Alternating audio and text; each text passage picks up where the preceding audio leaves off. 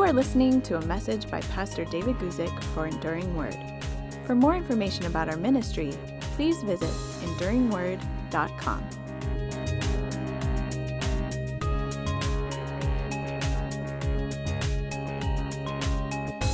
Hi, everybody. David Guzik here for another Thursday afternoon time when we can get together and I can talk to you about uh, some questions, some Bible issues, things going on.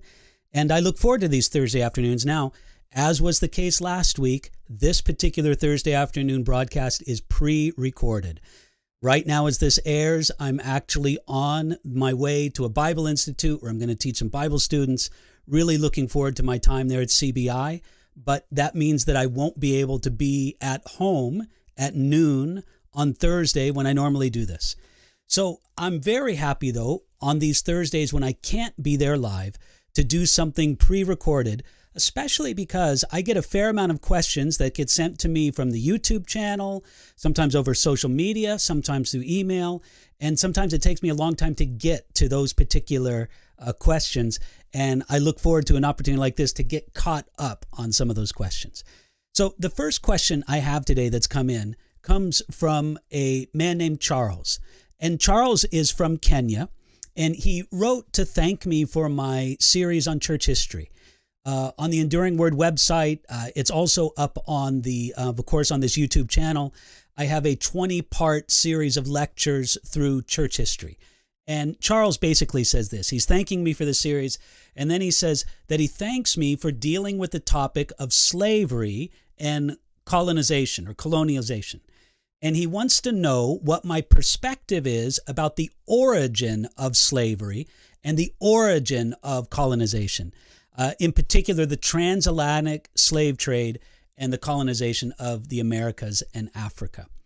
Well, I think that that is a fascinating, fascinating subject, Charles. Uh, especially, you point out that you're asking this as being a Kenyan Christian, and that this kind of has some impact on you uh, just from the culture and the environment that you're on. And I'm very grateful, Charles, to be able to give you something of an answer to this question.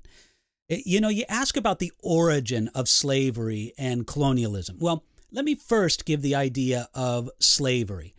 I'll tell you the origin of that, and I'm really not trying to be flippant when I say this, Charles. The, the origin of slavery is the origin of sin.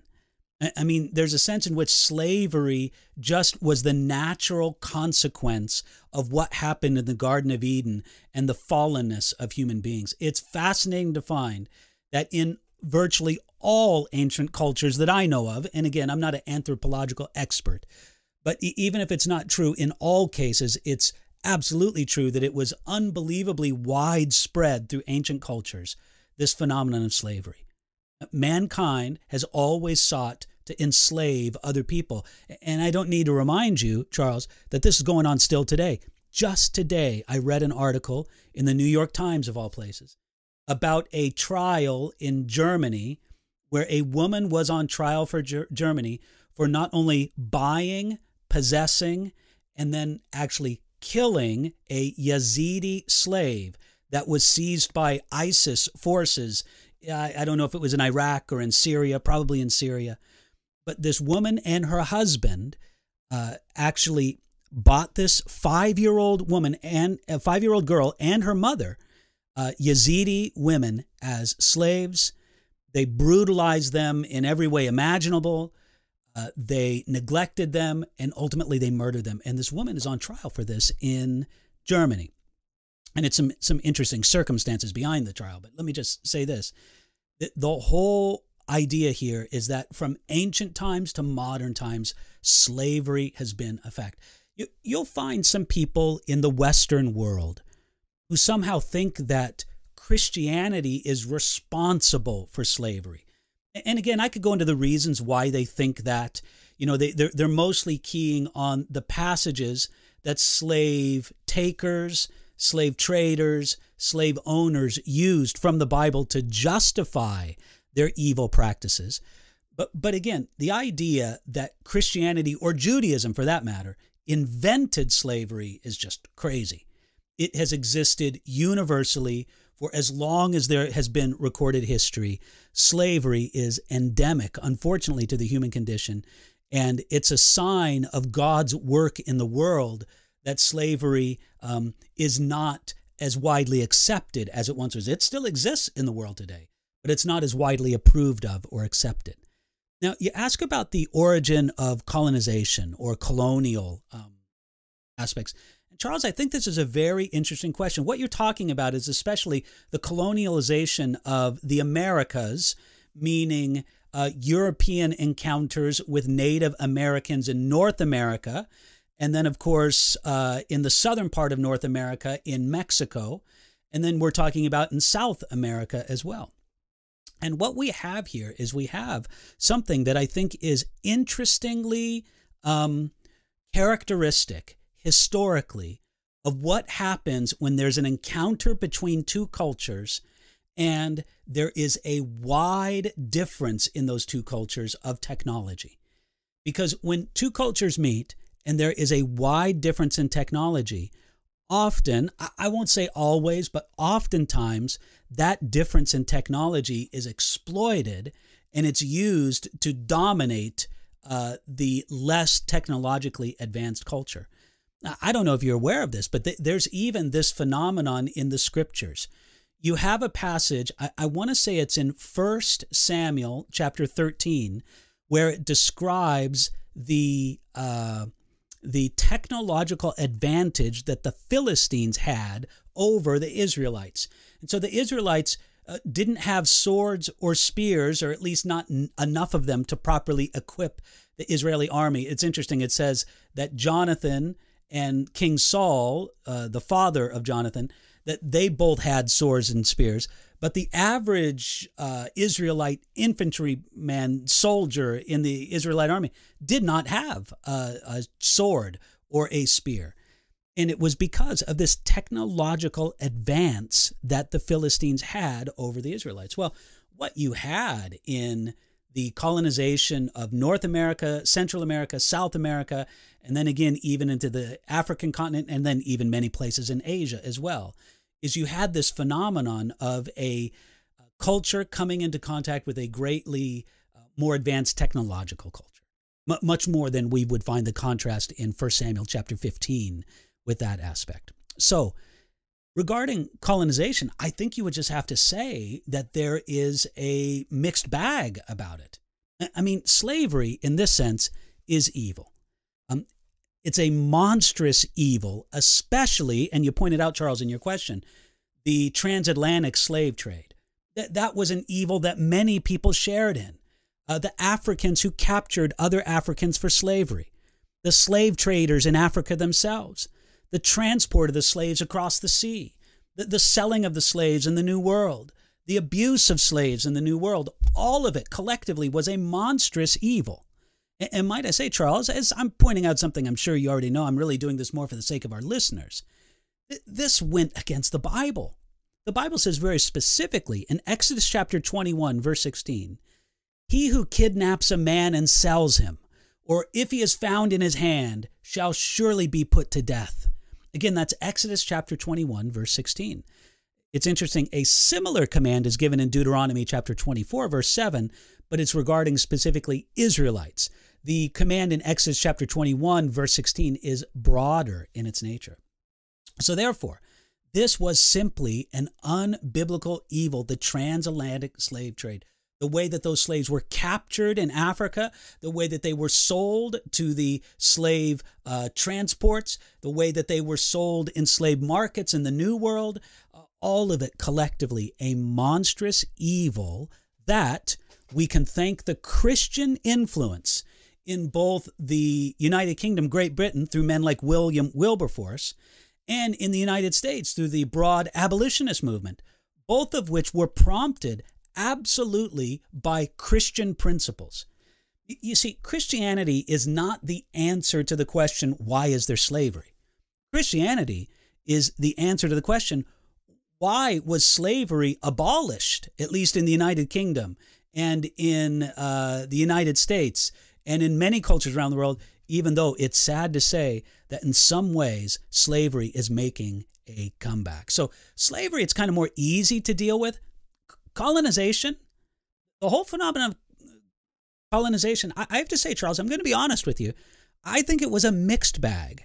There was some good to it, obviously, but there was also some bad. Again, I have already mentioned the great danger when two cultures come together and one of those cultures has a great technological advantage over the other culture. We already described that and we reference back to 1 Samuel chapter 13. But what I want to get here to is that I think an honest observer would have to say that there were some benefits to colonization. Uh, benefits in technology, benefits in health, benefits of that. But any observer would also have to honestly say there was a lot of bad, there was a lot of evil that happened with colonization. There was a lot of oppression, there was a lot of abuse, there was a lot of uh, just economic deprivation.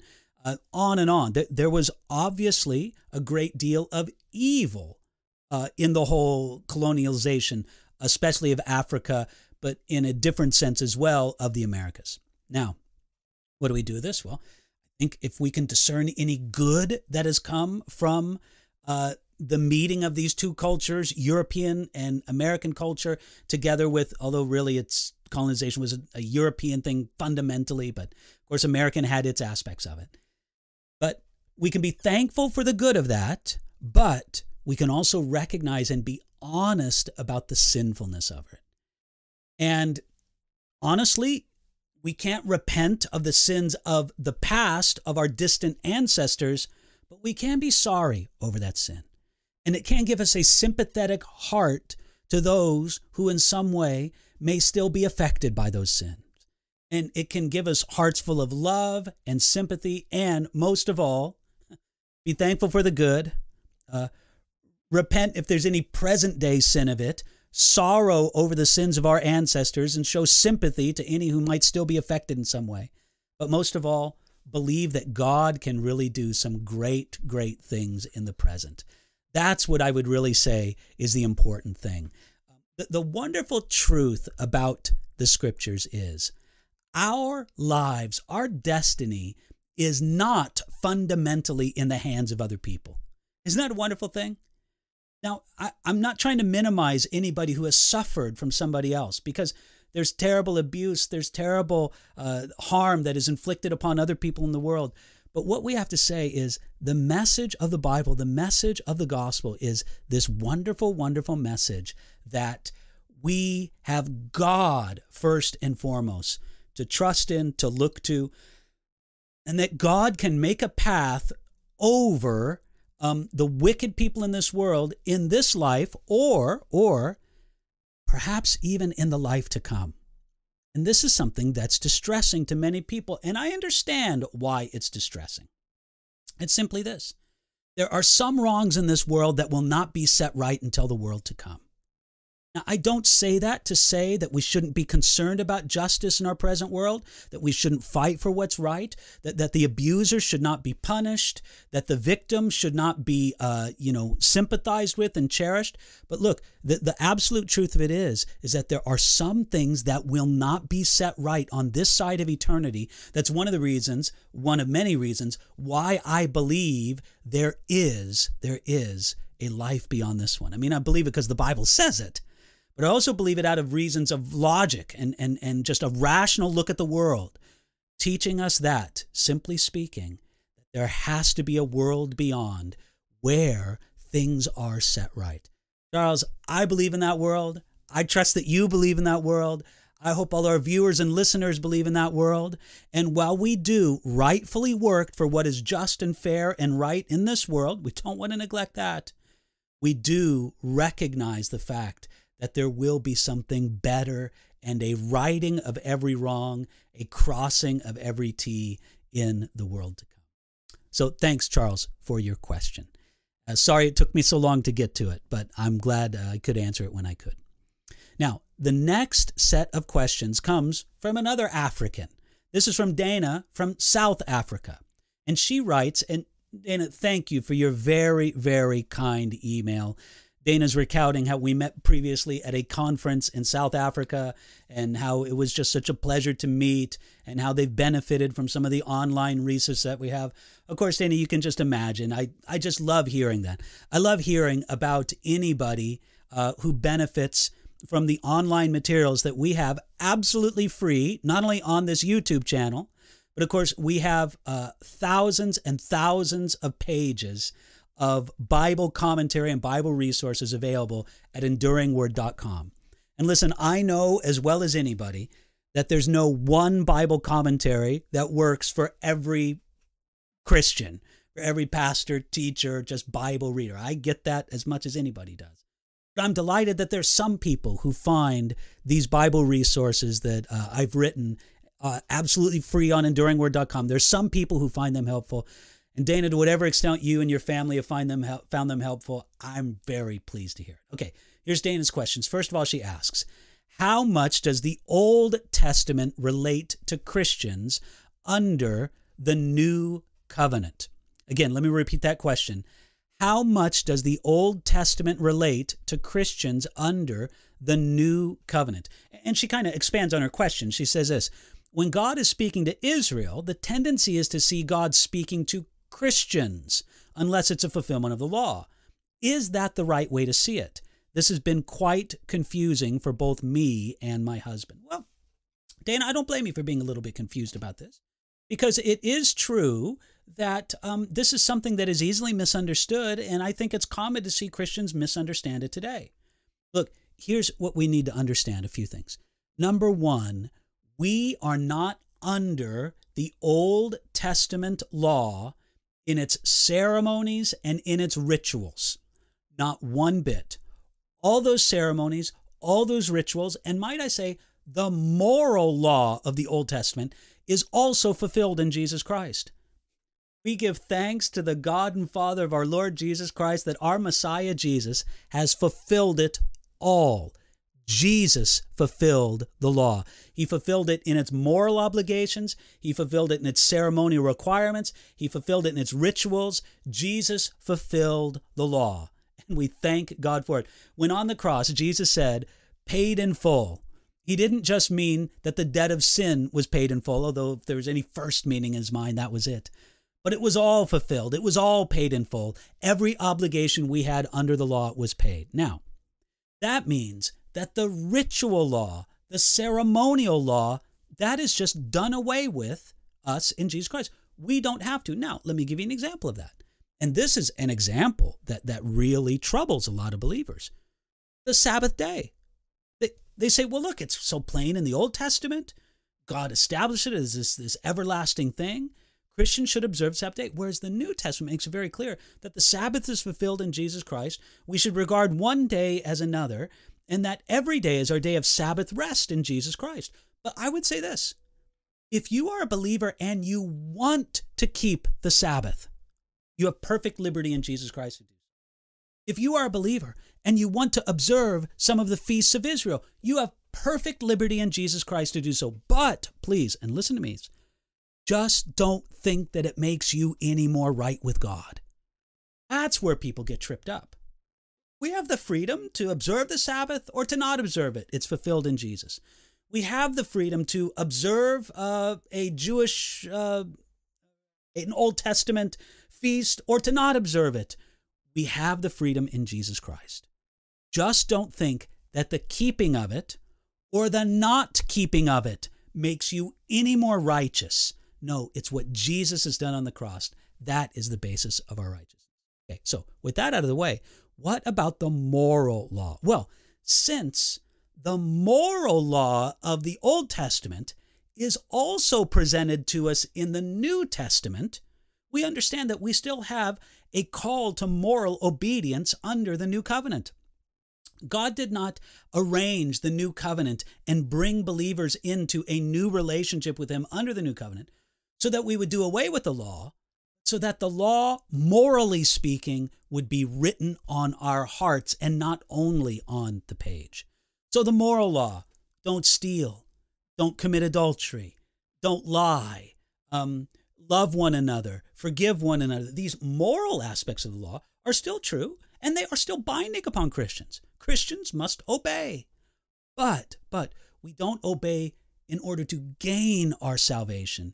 We gain because we we obey because we have been put into proper relationship with Jesus Christ by the person and work of Jesus himself. So, I would just say we are living under a fulfilled law, fulfilled in the person and work of Jesus Christ. The ritual law, the ceremonial law, keep it if you want to. Don't think it makes you more right with God. The moral law, as it's also repeated for us in the New Testament, this is something that we need to keep and obey and observe. So I hope that's helpful for you. Let's go on because Dana had a few more questions. She says in Malachi, this is question number two. In Malachi chapter 3, verse 10, it explains that in giving, you will receive more. Isn't that in line with prosperity teaching? Uh, and so that's a great question there, Dana, because it does plainly say so in Malachi chapter 3, verse 10. God makes the argument that he wanted to bless Israel with if I could say, he wanted to bless obedient Israel with material blessing, but they did not receive that material blessing because they would not give unto the Lord. They would not bring the tithes that they should bring unto God. And there's a very clear promise in the Old Testament, and there's places in the New Testament as well that assure us that there is a blessing for those who give. However, let me explain to you how that is not the same at all as the prosperity teaching. The prosperity teaching, basically, which says, hey, give unto me and give unto my ministry uh, so that you'll get a hundredfold. And if you invest $10 in my ministry, God promises to give you, I don't know what a hundredfold of 10 is, a thousand or whatever it is. God promises to give you a, a hundredfold of whatever money you'll give to me. So give to me and to my ministry so that you can become richer. A appeal to greed and materialism. It should never be like that. However, I don't have the slightest hesitation saying that I believe that if people give to good Christian works, I could say, including the one I'm involved with, Enduring Word, that if people give to good Christian works, that God will bless them. Now, here's the difference, Dana. The blessing isn't necessarily material. Remember what Jesus said in Mark chapter 10, verse 29.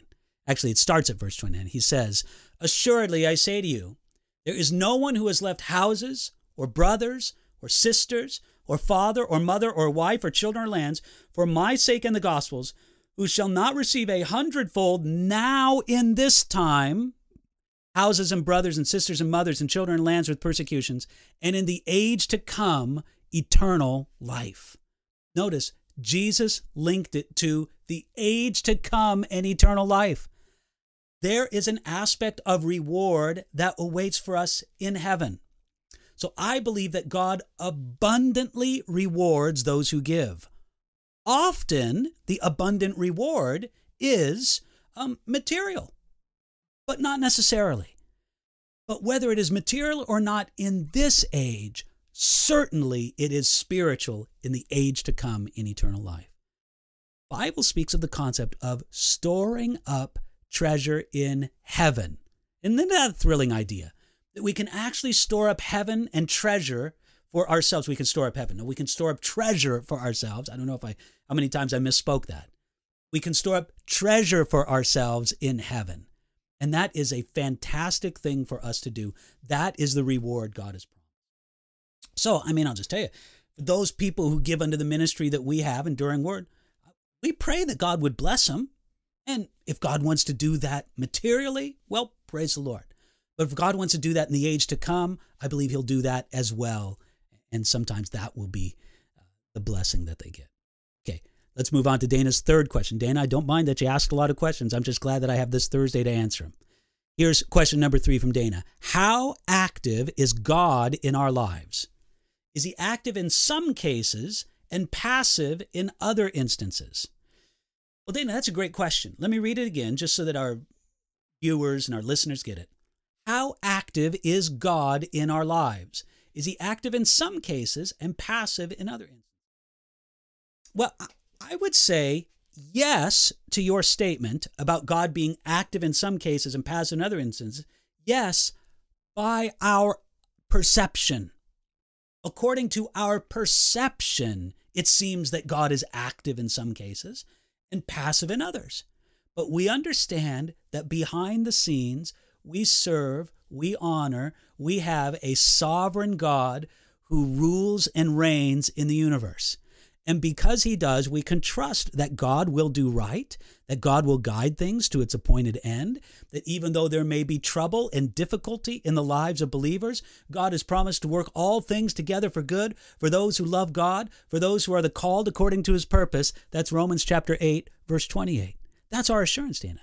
So God is active in, I would say, the entirety of the life of a believer, but that's not how we perceive it. And I don't think that God wants us to perceive it that way. I don't think God wants us to perceive and say, Lord, do you want me to pick up this pen, pen or not? Should I hold on to this pen? Should I put the pen down? You know, it's not like that. It's not like that. that that's a, a weird, that's a bizarre way to live. God is active in everything, but not according to our perception. And so, those places where it appears and where we perceive God to be moving in a more evident way, well, we thank Him for those things and we just move on in that work. Okay, let me go on to your next question there, Dana. You ask, what age or what signs of maturity to you would show an age of accountability? Well, that is a fascinating topic, Dana. First of all, the whole issue of an age of accountability. I know that there are some brothers, sisters uh, in our Christian world that scoff at the idea of an age of accountability. I want you to know and perhaps I'll do uh, more video on this later. But I want you to know that the idea of an age of accountability is more firm in my mind now than it was before. I think that the scriptures speak to it more than I'd ever thought.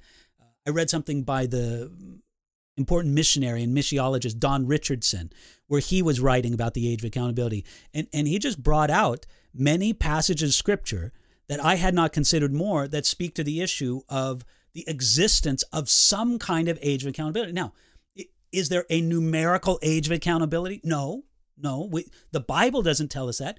Uh, Jewish culture, coming forth from biblical culture, does. You know, at approximately age 13, the boy becomes a man, the girl becomes a woman. There's the bar mitzvah, the bat mitzvah. We understand that. But but biblically speaking, there's not a numerical age given for accountability, but the concept of an age of accountability is biblical. I believe, and it does appear. So, what might parents look for to be evidence of some kind of age or signs of maturity that would demonstrate some kind of age accountability? Well, I'll give you two things kind of off the top of my head, Dana. Number one, I would say if there is an awareness of sin. I think an awareness of sin is evidence of an age of accountability. Again, I think it's possible that a child has an awareness of sin without it.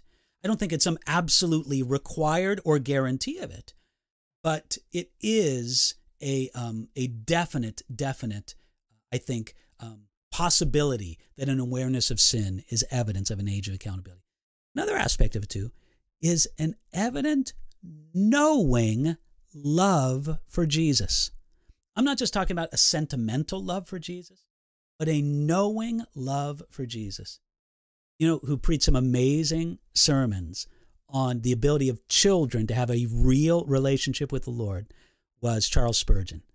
I think there's one sermon titled "Come Ye Children" or "Come unto Me," whatever. There's a couple sermons that he preached on this whole subject, of the way that children can have a real relationship with the Lord. And I would say if we see that, that is another indication of an age of accountability. So those are two things that I would look for, Dana uh, an awareness of sin and a real relationship with and love for Jesus. Uh, I'm not even saying that necessarily there has to be both in strong measure, but there should be at least some measure of both before I would take a look and really think seriously about an age of accountability. Okay, going on. Uh, question number five from Dana. She asks about teenage years or even further along at times. Th- these are very difficult years in any person's life with uh, huge changes going on, obviously physically and um, socially and all the rest of it as well. Well, her question is this did Jesus obviously not battle with this being the reason why it's not mentioned in his own life? Well, it's interesting that you say that, Dana, that it's not mentioned that Jesus battled with this. I'm going to suggest to you that perhaps it is mentioned. Does it not say that Jesus, in the book of Hebrews, it says of Jesus, that he was tempted in all points just like us? And whatever unique challenges and difficulties that a young person faces in adolescence and in puberty and in all the rest of it, Jesus faced those same challenges and changes. He was in all points. Now, I, I don't think it means that Jesus uh, had every single specific temptation that every person in humanity says. I don't think Jesus ever had to deal with the temptation of social media. But the same things in me that might guide me to be more obsessed with social media than I am, the same idolatry that might put social media in too high of a place in my life, Jesus faced those same things. So even though he didn't face the specific temptation of an overuse of social media, the same essential temptation he did face. I would just say, Jesus faced these same things that young people went through, and Jesus trusted in his God and Father for the strength and the ability to honor God in the midst of such seasons of challenge and temptation. And then here's a sixth question. I think there's just a couple more here. Uh, yeah, just two more questions from Dana. Sixth question is Do you think that all children will be taken up at the time of the rapture or not? Is there scriptural backing? All right, Dana, I'm going to give you uh, the theologian's answer to this, or at least to whatever extent I am a theologian, which I don't think of myself much as, but I'm just kind of stalling a little bit, to be honest here. Let me give you an answer to this. Do I think that all children will be taken up at the time of the rapture or not? I don't know. Now, I can say, because of what Paul wrote in 1 Corinthians chapter 7, he wrote this by the inspiration of the Holy Spirit, telling us that there is some significant sense in which the children of believers are sanctified and made holy by the fact that they have even one believing parent. Okay, so we understand that. I think we can say with some reasonable confidence that uh, the children of believers will be taken up in the rapture. Is it rock solid, you know, out of the mouth of two or more witnesses? No, it's not as solid as we would like, but but I, I, I think it's pretty substantial there. The passage in 1 Corinthians 7 regarding children of believers. Regarding children otherwise, just not specifically told. And so I can't be sure. There's part of me that wants to say, especially considering what I wrote before about an age of, or what I spoke before about an age of accountability. There's something in me that says that everybody under or outside the age of accountability, yes, yes, they will be taken. But the Bible doesn't specifically tell us so. Listen, when judgment comes to nations, to peoples, to communities, some who are apparently innocent, and I say apparently because there's a sense in which nobody's innocent, we get that. Some who are apparently innocent, sometimes caught up in that. This is just the truth. Children perished at Sodom and Gomorrah. Jewish children perished when the Babylonians conquered Jerusalem and Judea. I mean, I could go on and on, but you get the point. I don't know. It would be awesome if God did rapture all the children, everybody who is under or outside of an age of accountability, but we don't know that. All we can say with confidence is what it says about the children of believers. And then finally, Dana, your question is when are you going to upload an Ezekiel audio video study? I wish I could answer that question for you because actually it's not very uh, prominent in my queue of upcoming studies. Uh, there's part of me that says what I really need to do is I need to finish the, um, I need to do it for the book of Genesis. I don't have audio video teaching on the book. I've taught through it many times, but I don't have good audio or video teaching on it. A part of me says, no, what I really need to do is I need to do this for Psalms because I love the Psalms and it's important thing. So I don't know. I don't know, Dana, when I'm going to get to it. But I pray that God will just give me the ability to do so and trust that He will with you and others praying. Well, look, that, that's all we really have time for today. I'm going to cut it off here. Uh, the very next time we can do one of these YouTube things live, we're going to do it live. Trust me on that. Uh, but until we can do them live, I'm grateful for the opportunity to pre record these, to post them, and to have some kind of question and answer time with you on a Thursday afternoon. At least that's when this video is going to get posted. Uh, to have some kind of question and answer time, even if it can't be on the live chat. Thank you for tuning in. Thank you for subscribing to the YouTube channel and telling other people about it. Thank you for subscribing. Thank you for giving it the likes or the thumbs up or whatever it is. Thank you for clicking the bell for notifications. And most of all, thanks to the people who support the ongoing work of Enduring Word. We're very grateful for it. We don't take it for granted. We pray for those who do. And uh, we pray for everybody, uh, in a very broad sense, of course, who benefits and who uses the online material. God bless you. Looking forward to joining you again. Thanks a lot. You've been listening to a message by Pastor David Guzik for Enduring Word. For more information about our ministry and how to grow in your relationship with Jesus, please visit enduringword.com.